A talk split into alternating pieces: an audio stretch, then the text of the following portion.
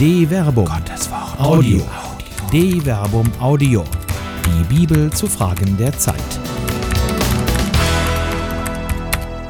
Der Laie als Gott. Aufruf zur Radikalität und Dank im Angesicht einer Instruktion von Dr. Till Magnus Steiner. Dank, Ermutigung und Anerkennung für das Engagement der Laien in den Kirchengemeinden fehlen. Dies ist nicht nur eine Leerstelle in der neuen Instruktion der Kleruskongregation, sondern eine blutende Wunde in dem Dokument, das unter dem Titel Die pastorale Umkehr der Pfarrgemeinde im Dienst an der missionarischen Sendung der Kirche veröffentlicht wurde. Wir leben in Zeiten, in denen Kreativität, neue Erfahrungen und ja, eine heilige Unruhe notwendig sind. Es bedarf der Verkündigung des Evangeliums durch Männer und Frauen, und die Klerikalisierung der Pastoral muss überwunden werden.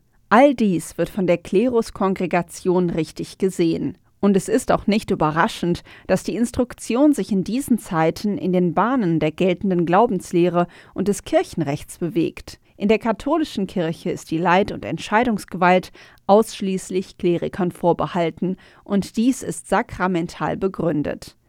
Doch wo ist der Blick auf die Realität? Wo finden die weltkirchlichen Nöte ihren Ort in dieser Sicht auf die Zeiten, in denen wir leben? Es ist Zeit, alte Strukturen aufzubrechen, und diese Forderung erklingt auch in der Instruktion. Um die zentrale Bedeutung der missionarischen Präsenz der kirchlichen Gemeinschaft in der Welt zu fördern, ist es wichtig, nicht nur über ein neues Konzept der Pfarrei nachzudenken, sondern auch über den Dienst und die Sendung der Priester in ihr. Und es sei noch ergänzt, auch über den Dienst und die Sendung der Laien in ihr ist es wichtig nachzudenken. Ist es an der Zeit, radikal zu sein? Gott berief als den großen Seelsorger des Alten Testaments nicht den späteren ersten Hohepriester Aaron, sondern seinen Bruder Mose.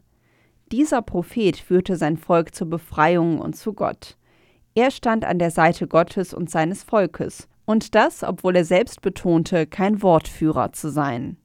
Aber bitte, Herr, ich bin keiner, der gut reden kann, weder gestern noch vorgestern, noch seitdem du mit deinem Knecht sprichst. Mein Mund und meine Zunge sind nämlich schwerfällig.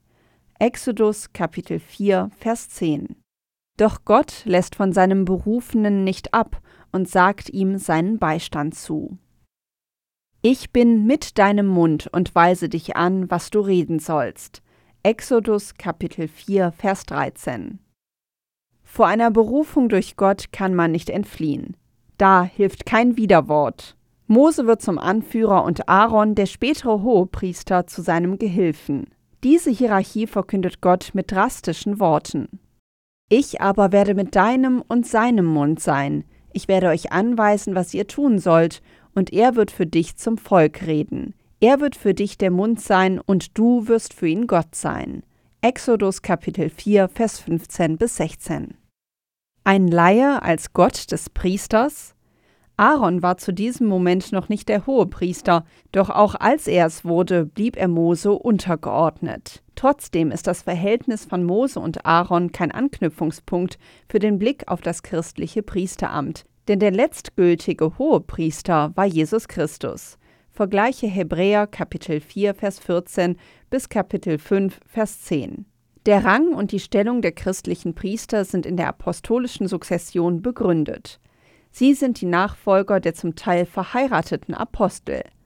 Paulus berichtet im ersten Brief an die Korinther davon, dass Petrus und die anderen auf ihren Missionsreisen von ihren Ehefrauen begleitet wurden. Vergleiche 1 Korinther Kapitel 9 Vers 5. Es ist der Blick auf die namentlich nicht genannten Ehefrauen der Apostel und einflussreichen Gestalten wie die Diakonin Phoebe, vergleiche Römer Kapitel 16 Vers 1 bis 2 und die Apostelin Junia, Vergleiche Römer Kapitel 16 Vers 7, der radikal inspirierend sein kann.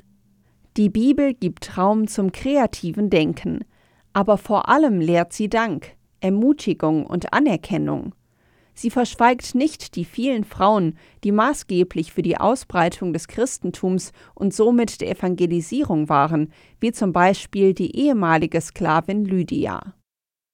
Eine Frau namens Lydia, eine Purpurhändlerin aus der Stadt Thyatira, hörte zu. Sie war eine Gottesfürchtige, und der Herr öffnete ihr das Herz, so dass sie den Worten des Paulus aufmerksam lauschte. Als sie und alle, die zu ihrem Haus gehörten, getauft waren, bat sie, Wenn ihr wirklich meint, dass ich zum Glauben an den Herrn gefunden habe, kommt in mein Haus und bleibt da. Apostelgeschichte Kapitel 16, Vers 14 bis 15. Lydia hat eine Hausgemeinde gegründet und somit einen Kristallisationspunkt des christlichen Glaubens geschaffen. Der Apostel zog weiter. Lydia blieb mit ihrem Haus im Glauben verhaftet. Das ist der Entstehungsort von Gemeinden, denen in neutestamentlicher Zeit auch Laien, ja sogar ein Ehepaar vorstellen konnte. Siehe 1 Korinther Kapitel 16 Vers 19. Aquila und Priska bittet für uns, dass zumindest Gott die Bedeutung der Laien in seiner Kirche anerkennt und sie in ihrem Dienst ermutigt. Dank sei allen, die im Namen Gottes Menschen in ihrem Glauben führen und leiten. Eine Produktion der Medienwerkstatt des katholischen Bildungswerks Wuppertal Solingen-Remscheid. Autor Dr. Till Magnus Steiner. Sprecherin Jana Turek.